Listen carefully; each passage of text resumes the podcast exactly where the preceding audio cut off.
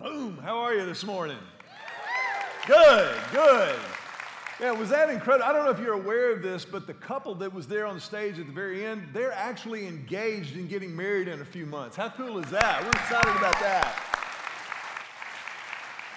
And so from now on, that's going to be a part of our premarital counseling is you have to be able to sing that in church in order to get married. We felt like that's kind of a natural progression. a million dreams. You know, I, I think every parent, every healthy, strong, wise parent holds for their children a million dreams. From the, from the moment that you, you find out you're expecting to the birth, and then through all of the ups and downs of, of childhood and, and rearing children to, to move out and, and become independent financially and in every other way. I think all parents really and truly do have a million dreams for their kids, a, million dreams of how they're going to live, how they're going to love, how they're going to they're going to work and, and fulfill the creative genius design of God who, who created them in his image and then entrusted them to our care. But you know, those million dreams, if you're even remotely paying attention, those million dreams, I think, raise an absolutely immediate question. If you do have a million dreams for your kids, the question is right there in front of you how? How do you, how do you get there? How do you realize the dream that God has for your children? How do you make that a reality? How do you dodge the statistics? I mean, we've all heard the statistics, we've heard horror stories of, of good kids going bad. So, how do we keep our family from being a statistic? How do we help our children step into the fullness of everything that God has created for them? If you're even remotely paying attention as a parent, you ought to be a little bit nervous. I'm just telling you. I mean, just, I don't know how you could pay any attention whatsoever to the culture and the world that we live in and not be just a, just a little bit, at least a little bit nervous. How many of you as parents are at least just a little bit nervous raising? Let me just see a show. Okay, just curious. Well, you know, it was a few weeks ago as we were preparing for our Easter celebration around here that uh, one of our staff family, Chase McWilliams, had with him his son, Jax. Now, Jax is four years old, and Chase runs all of our tech and creative departments. So he was running around getting people prepared, setting things up, getting ready. And just before the first dress rehearsal happened, somehow Jax managed to lodge something way up his nose, back in his nasal cavity. And Chase was helping a lot of people get ready. And so he immediately went to Deanne Wilson, who's also on our staff family, and said, Deanne, I can't leave right now. I need you to take Jax to the pediatrician to get out of his nose whatever is up his nose. I don't know what it is.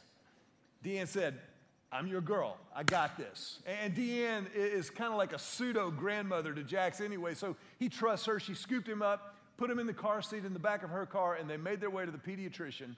And while they were waiting for the pediatrician, Deanne kind of noticed that Jax was kind of getting a little quiet and he was, he was starting to get a little nervous and kind of worried that, that getting that plastic bead out of his nasal cavity might hurt coming out.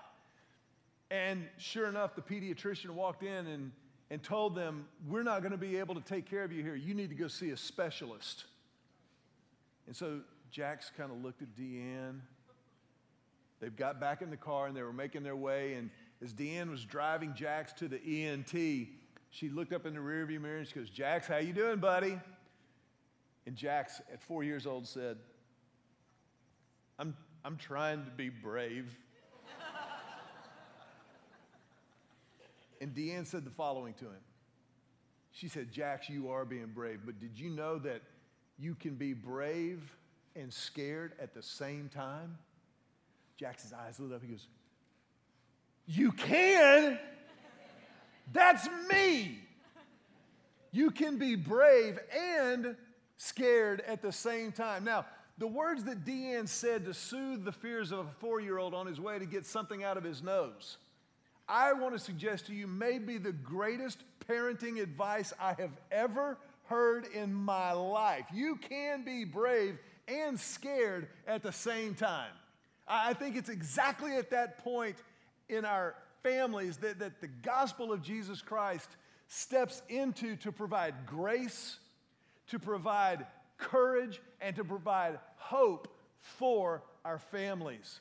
Now, this message about fearless parenting is not a sermon just for parents. As a matter of fact, I think that this message is as much for the students who are here as it is for the children who are adult children of their parents. Because for you to understand that your parents' job is to work themselves out of that job. And the sooner you recognize that, the sooner you step into who God has created you to be and you start to demonstrate some of your own dependability, some of your own credibility, the sooner you're going to achieve the, the independence and the real freedom that you so desperately crave. So, this understanding of parenting is critical for all of us because you cannot separate the gospel, the good news of Jesus, from parenting. And you can't separate real biblical parenting from the gospel of Jesus Christ. You see, the fact of the matter is that the gospel perfectly communicates the perfect love of our perfect Heavenly Father. And at the same time that it communicates that, it empowers earthly parents to demonstrate the gospel as they point their kids toward a relationship with Christ of their own, as they point their kids toward the purposes that God has created them for, which is ultimately our job as parents. Now, along the way, there are kind of three, what I would call broad brush approaches to, to parenting, what we'll call kind of three paradigms of, of parenting, if you will. The first paradigm of parenting that I want to bring to your attention is the paradigm of the train track. The train track parent kind of goes back to that old verse in the Bible in Proverbs chapter 22 where it says, Train up a child in the way he should go, and when he is old, he will not depart from it. And these parents say, There is one way. There is one railroad going down this track. You better make sure you get on because this is the way that my children will learn and develop the fulfillment that God has for them. And woe unto anyone who gets in the way of that fulfillment. I will lay waste if you decide to try to impede my children's progress on this track. Train track parenting. Now, before we take another step, I want to make sure that you understand all three of these paradigms, I believe, really and truly come from a really good place. I, I think the vast majority of us, particularly as parents, are doing the absolute best that we can with what we've got to work with. Turn to your neighbor and tell them, I'm doing the best I can. Now, that doesn't mean that we can't get better. That doesn't mean that we can't improve and deepen our understanding and and our godly wisdom for this task, this, this assignment called parenting. And for us to get better, sometimes it requires the humility to admit that we've made a mistake. It, it requires the humility to say, you know what, I'm, i may not, I, I, might have been on that train track parenting thing. I, there, there, there may be a better way than what I've been using so far. And in those moments, Again, the gospel of Jesus Christ allows us to say, yes, I've made mistakes. I, have I've adopted train track or maybe one of the other paradigms that is not the best way, but the amazing grace of God is bigger than any mistake that I can make as a parent, and I'm doing the best I can with what I've got to work with.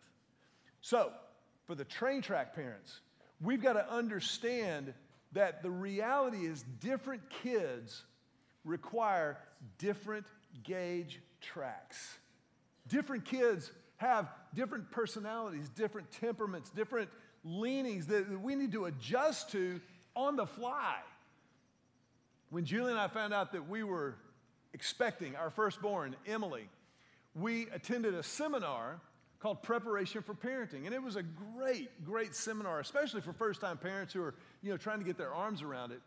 But I remember one of the central principles of this program is the assumption that every child should be put on a schedule as soon as possible after getting home from the hospital.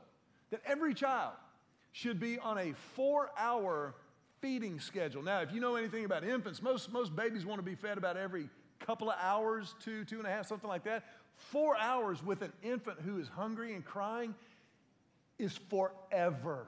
It is a lifetime. But this, this program said four hours. Stick to your guns, parents. Do not feed them. And then, after you have fed them, only on the four hour interval, then have some playtime with your children. Now, of course, you know, an infant who's just home from the hospital, this is playtime. But that's playtime. You're, you're, engaging, you're smiling, you're talking, you're reading, you're holding up this, that, and the other. But then after playtime is nap time. And they must adjust to the schedule. Two hour naps, period. If you want your children to reach their God given potential in life. now, because Julie's an educator and, and, a teacher at heart and by training, she kind of looked at the, the schedule of this program and said, that's, a, that's an interesting paradigm, and that's great. We'll use it as a guideline, but that is not inspired by the Holy Spirit of God. We, we can adjust the schedule if we want to. Well, there was another couple, they were friends of ours, who were going through the same program at the same time, expecting a child about the same time. And right after their baby had been born, Julie and I went over to visit. And when we got there, we scheduled our visit so that it was right after nap time and right after the feeding. And so we got there right at playtime. And playtime was, was great. The baby was in the middle of the floor playing. And we were having a nice adult conversation when all of a sudden we heard an alarm going off. Meh, meh, meh. I thought there was a fire or something. Well, this new mom stood up, interrupted the conversation without saying a word, walked over, turned off the alarm, scooped up her baby in the other arm, and then made her way to the nursery where she deposited the baby in the crib. Then she came back into the conversation, and Julie and I were like, What was that? What, what just happened? And she said, Didn't you hear? The schedule. Children need schedules. Children need structure. So we have a structured schedule. We're not just going to guess willy nilly what time bedtime is. No, we have an alarm set up. That's what that is, and you need to do the same thing. Train track parenting. Train track parenting. You see, our kids, though, are different. I remember when Emily was born, man, she was two and three years old. And as I've shared with y'all before, you know, she's now out of college and in grad school and more or less out on her own. But, but I remember when she was like two and three and four years old, man, she, she pushed every single boundary we ever set. How many of you have a strong willed blessing at home? Isn't that a great? That's a, listen, God bless the strong will blessings. I'm serious. It's a great thing. It just requires a lot of work. And with Emily, we discovered early, we discovered early on, we discovered, we discovered early on that, that you, you had to be consistent. You had to be relentlessly consistent. We, we figured out with Emily, spanking didn't even work. Man, we, I, I believe in, in godly, calm biblical spanking. But with Emily, it didn't work. She was like, That's all you got? Bring it. How many of you have one of those? You know what I'm talking about? She's like, I'm, All I'm doing is my hand hurts, or the spoon, or wh- whatever it might be. Now, her younger brother Joe, on the other hand, Joe, Joe was a kid, man, you, you just looked at him cross eyed. And he was like right back in line for like two months. You just go, Joseph, if you do that again, there will be consequences. Tons of fences. no, I mean, he was great. Everything's fine. Just the, just the thought of consequence. Emily, his sister, was like, what are they? It may be worth it to me. you see, train track parenting is not a good idea. It's not. And that, that proverb that says, train up a child in the way he should go or she should go, and when they are old, they will not depart from it. That's more about the child than it is the parenting. Yes, there are certain non negotiables honesty, respect for authority, commitment and connection to a church family. We're not, we're not budging on those things. But, but there are a lot of other things that we can step back from and we can have a conversation about. I've noticed in my own life, the things that I get dogmatic about that are not really non negotiables, whenever I get dogmatic, it's usually because there is a certain layer of fear attached to whatever the conversation's about. Have you ever noticed that? If you get like, like amped up and defense like, no, no, no, no, we're going to put them down on the alarm. That's usually kind of a, that's, that's like a kind of a white knuckle fear thing. And let me just show you how to kind of differentiate between, between fear based dogma and value based convictions. A, a value based conviction versus a, a fear based dogma. Here, here's what you do just, just ask yourself how do I respond when I'm challenged on it? How do I respond if somebody challenges me on something? If you get, you know, amped up and defensive, like, no, you're wrong, then that's probably an indicator of some fear somewhere in your life. On the other hand, if you remain calm and can explain how you arrived at that decision and why you think this is the best route, it may not be the only route and it may not be a non negotiable, but this is what we're going to do. As a general rule, that's going to be a value based decision. And it's a very, very different thing that helps you kind of make sure that you're not one of those train track paradigm parents. Now, that's not to say that there aren't things that don't matter. That there are some, some non negotiables. And, and the second parenting paradigm that can create a lot of problems for our kids is not the train track, but I would refer to this as the hot air balloon ride. Hot air balloon parents just like, man, fired up, let's see which way the wind's blowing. you. This fad, that fad, yeah, let's do, yeah, let's do that. Let's do some feelings based self discovery learning before they go to school. Just, just see which way the wind blows. Let them ride a thermal any which way the wind will blow. And again, I think a lot of times this comes from a good place, but sadly, it just doesn't work because our children do not arrive as a blank slate. They don't. The philosophers would refer to that thought as the tabula rasa. Because the fact of the matter is, your kids, my kids, as much a blessing from the Lord as they are, they all got here the same way we did. We all arrive on the scene pre programmed for self protection, self promotion, and self preservation, and just self in general. Nobody had to teach me how to be selfish. I got that one down, baby. And so did my kids, and so did your kids. And so the hot air balloon ride, where we say, you know what, I don't want to force my beliefs on them, I want to let them choose. Again, it sounds great, but it is completely abdicating the responsibility that God has given to moms and dads to train up a child in the way they should go. Show them what God says about how to live their lives, but then have the fortitude, having done the homework yourself, to actually be able to explain why God says that. This is why this is the best way. For example, we don't lie in our house. We, we don't allow half truths to live. If we know that there's a half truth somewhere, we rip it out by the roots, stomp it, and kill it until it is dead. We don't have half truths. We, we don't let people walk away with an assumption that we know is wrong, but it doesn't force us to lie. We, we stomp that stuff out because the hot air balloon ride will do exactly what it implies it will raise up a generation of drifters, floaters, who just kind of go whichever way the wind blows, whoever they're talking to last, instead of people who live their lives according to the principles and the practices of God who created them in the first place. Which is actually a great segue into the third parenting paradigm. And this is the ocean cruise. An ocean cruise is a great description of biblical parenting because when you embark on a cruise, you've got a destination in mind. There, there's a place that you're going to.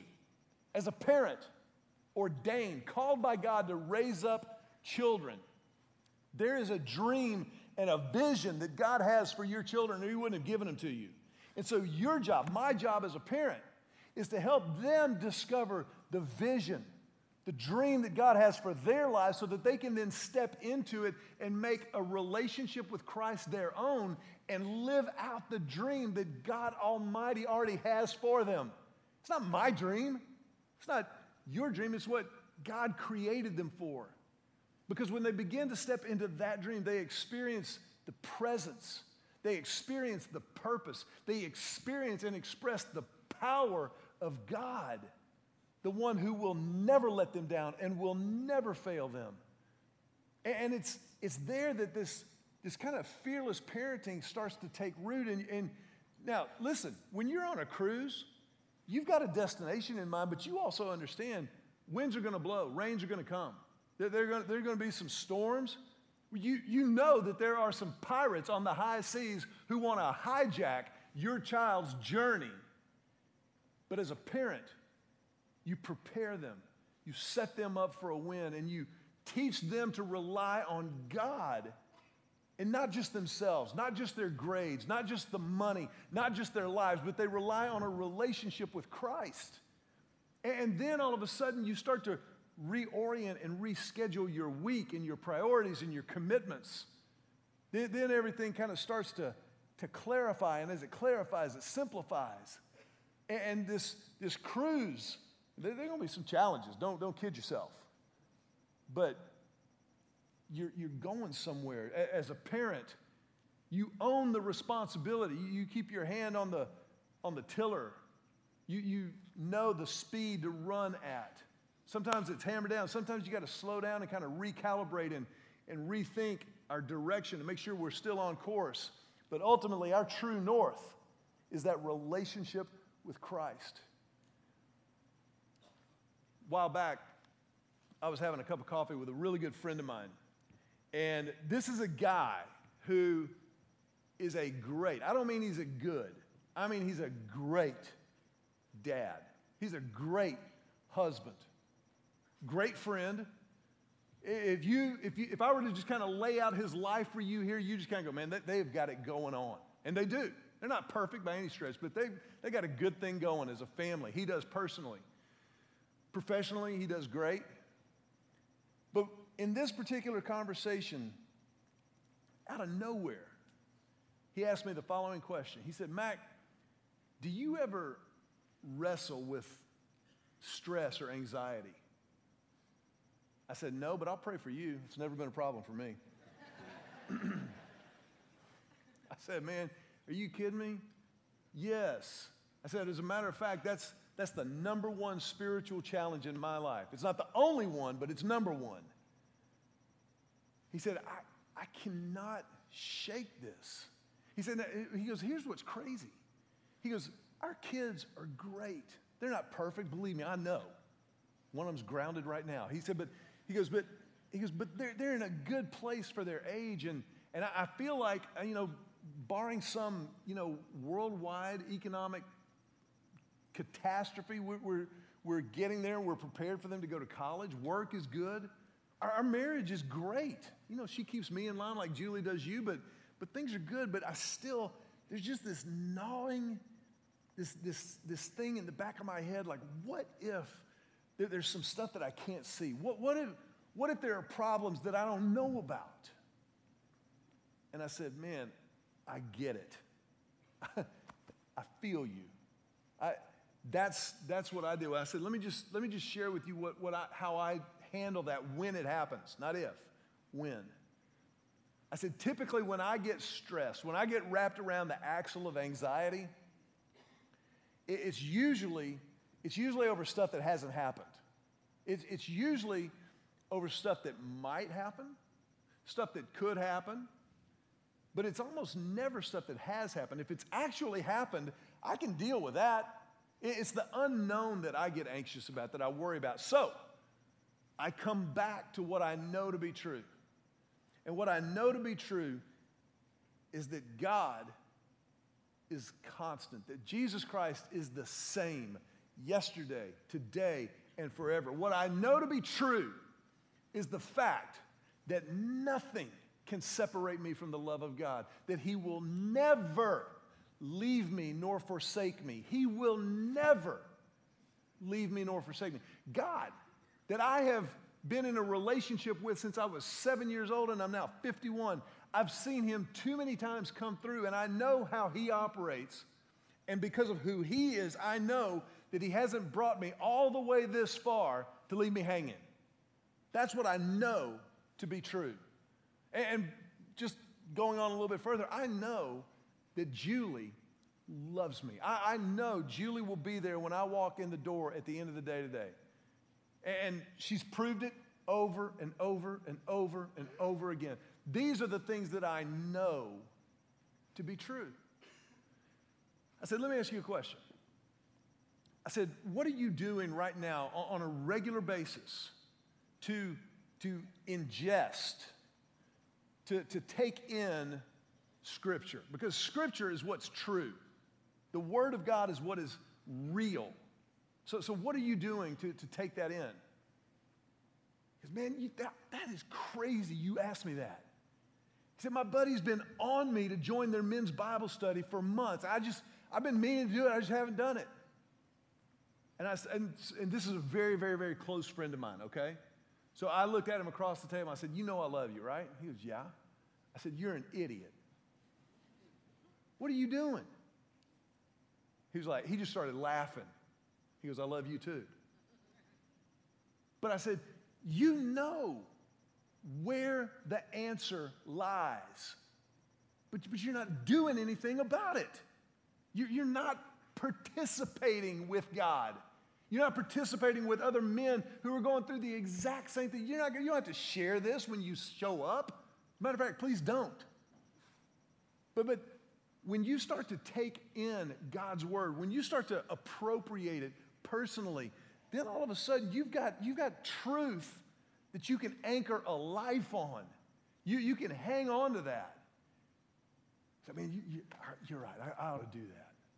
I said, no, don't, don't tell me I ought to do that. People tell me that, yeah, man, we, we need to get back to church. It's, it ain't about getting back to church, it's about being the church together. A few months later, we sat down to have a similar cup of coffee. Again, just, just catching up. No reason. I said, hey, you remember that conversation we had last time? How, how's that stress thing going? He goes, You're not going to believe this. I started going to that Bible study. My stress is better. I said, I love you. You're an idiot. The point is that the peace and the power and the presence of God for parenting is there for the taking. Is there for the taking. It's not some magic bullet formula. You don't have to attend three years uh, of some class. You just got to want it. You just got to step into it. And again, this is where the gospel shows up most beautifully, most brilliantly, most powerfully. You see, our parenting, our, our parenting flows out of our relationship with God. Fearless parenting flows out of our relationship with God. In Deuteronomy chapter 6, the Bible kind of lays this out there really, really clearly, really, really beautifully, simply. Look at what it says. And as a matter of fact, pull up that verse. I want to see, are, are the words highlighted on this verse? Yeah, you see that. Look at that. Read those verses. Read the highlighted words with me when we get there. And you must love the Lord your God with all your heart, all your soul, and all your strength. And you must commit yourselves wholeheartedly to these commands that I'm giving you today. Repeat them again and again to your children. Talk about them when you're at home and when you're on the road, when you're going to bed and when you're getting up. It starts with our relationship with God, with us doing what it takes to love God with everything we've got. Now, you might look at that and go, that's a weird command. Love God with all your heart, all your soul, all your strength. Love, like if I walked up to my wife and said, You will love me, that's not going to go well. But you've got to understand, God is explaining to his people Israel how to experience the fullness of the life he's created them for. If you want the fullest, richest life that God created you for, this is how it happens. You must love God with everything that you've got. And then out of that love for God, you parent. Then, then you, everything becomes a teachable moment. When, when you're taking in God's word, when you're closer to God today than you were yesterday, then all of a sudden you parent from a different posture. Then all of a sudden everything is a teachable moment. Everything is an opportunity to point our kids toward Christ. But it starts with that wholehearted commitment to God. Number two, fearless parenting flows out of unconditional love. Fearless parenting flows out of unconditional love. I want you to go to 1 John chapter 4. 1 John chapter 4 is one of these verses in the Bible that is worthwhile memorizing. It's worthwhile incorporating. You know, the Bible talks about hiding the Word of God in your heart. What it means to hide the Word in your heart means that you know it. You, you can call it up. Look at 1 John chapter 4, verse 18. The Bible says there is no fear in love.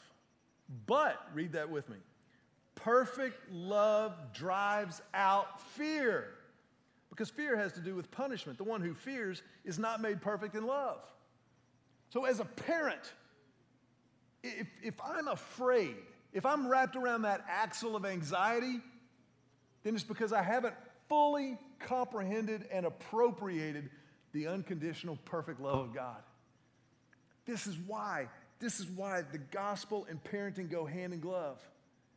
Because, again, as the gospel perfectly communicates the perfect love of a perfect heavenly father, it empowers earthly imperfect parents to point our children toward Christ. That, that's what it's there for. So if we don't fully, if we, if we have a shallow, superficial understanding and experience of the gospel, our parenting will be similarly shallow and superficial. The gospel empowers our parenting because the gospel shows us that we are loved no matter what, that there is nothing to fear. That when Jesus rose from the dead, and he rose from the dead, when he got up from the grave, he got up and declared victory over every single demon in hell and every single sin that has ever been committed. And if he can overcome that, there is nothing, there is nothing that we have to fear. We can then parent from a posture of power and patience how many parents could use some patience? You don't have to raise your hands. I'm just asking for a friend.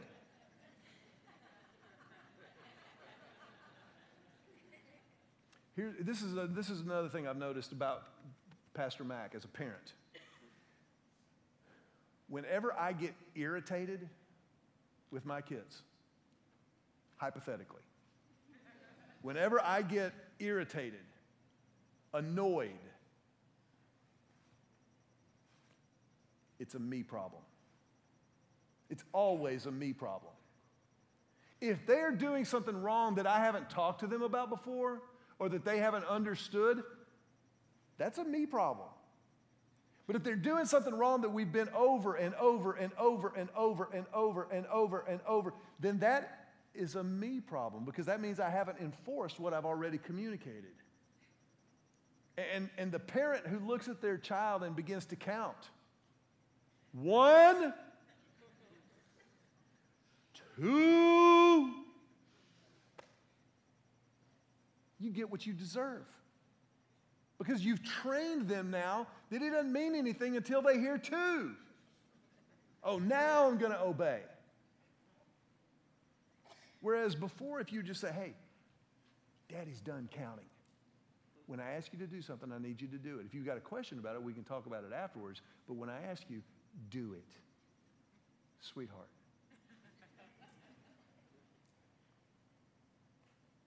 But fearless parenting flows out of unconditional love. Fearless parenting flows out of unconditional love and it flows toward productivity and competence. Competence and resilience. Check this out in Jeremiah chapter 17. Jeremiah 17 says, Blessed are those who trust in the Lord. The word blessed, go back to the first sermon series we did this year. Happy New Year, happy all year. Blessed, happy, enjoying life are those who trust in the Lord and have made the Lord their hope and confidence. They are like trees planted along a riverbank with roots that reach deep into the water. Such trees are not bothered by the heat or worried by long months of drought. Their leaves stay green and they never stop producing fruit. They never stop producing fruit. Those who trust in the Lord will never stop producing fruit. Can you imagine a greater prayer for your children? Than that their whole lives would be fruitful, would be productive. That long after you and I are gone, people would look at our kids and go, man, something's going on there. Something is up. They are still productive, they are still fruitful in their lives because they've put their hope in the Lord. Because their hope in the Lord puts down roots and allows the wind to blow. It allows the storms to come. That they never stop producing fruit. They never stop enjoying the life that God created them for. They never stop overcoming the problems that Jesus promised we would have.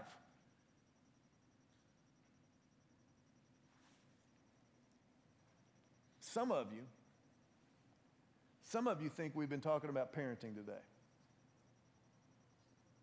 You do. But what we've really been talking about is Jesus.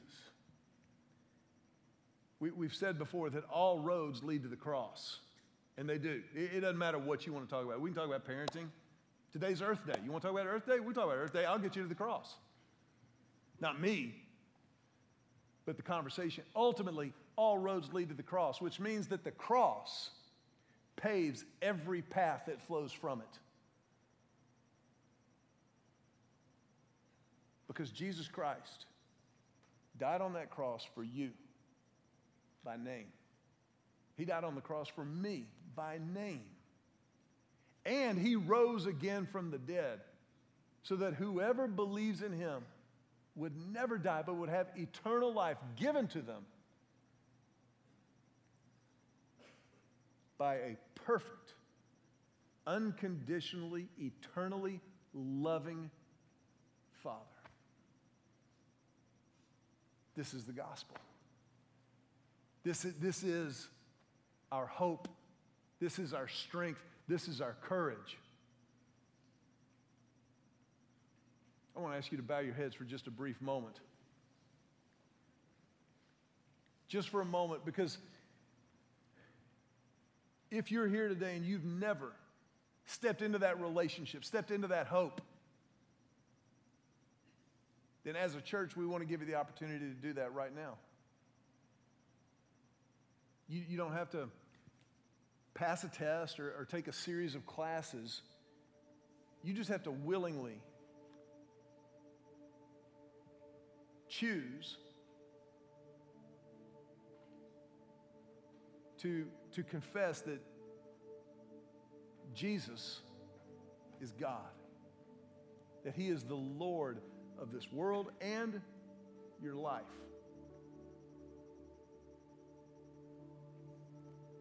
And to confess that, well, that, that you're not God. That you're not going to play God, but you're going to confess your sin to Christ and claim His forgiveness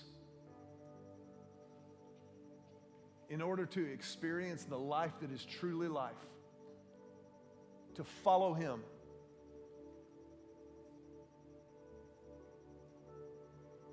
If that's you, then we want to invite you just to pray right where you're sitting a prayer of beginning, of relationship, a prayer of surrender to the only one who will never take advantage of your surrender.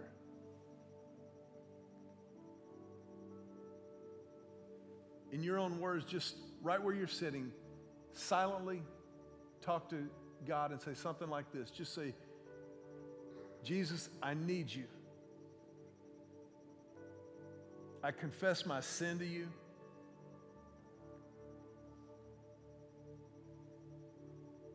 And Jesus, I claim, I accept your forgiveness. And in exchange for your life, I give you mine.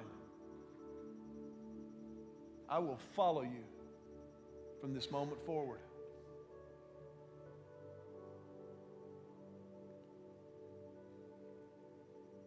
Lord, I thank you for this moment, for this turning point in my life. Turning for home.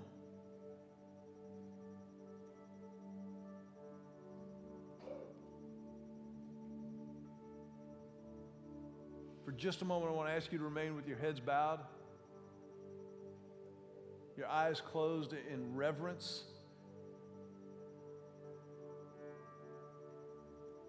But for those of you who prayed that, that prayer and you meant it for the first time in your life, this is the greatest moment in your life.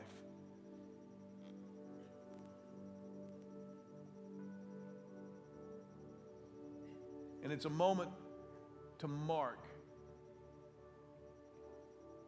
And, and you're kind of you're kind of in the perfect environment for it because you're surrounded by people who want to help, who want to be a, a family of faith with you for you. And so, if you, if you would, I want to ask you just to do a couple of things. Number one, in your program, there's a Connect card. Open it up, you'll notice there it says Connect card on it about ask for contact information. And about halfway down, there's a place to indicate there I committed my life to Christ this week. If you would just fill that card out, just right now, just start filling it out right where you're sitting. And after you've completed it, you can tear it off along the fold and the perforation there in the middle. But before you leave, if you would just hand that card to one of our ushers, one of our hosts, or, or maybe to somebody underneath the blue awning out here under the big front porch on your way out. But then, second, if you would, as our heads are bowed for just another moment, would you just raise your hand? Quietly but, but unmistakably, just raise your hand as a physical representation of what God has done spiritually with you, for you.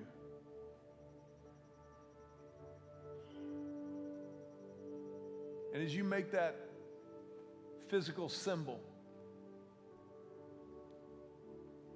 just know that we love you. We want to help in any way that we can. And we've, we've got kind of a family tradition around here. As you put your hands down, we like to put our hands together just to tell you, welcome home. Welcome home.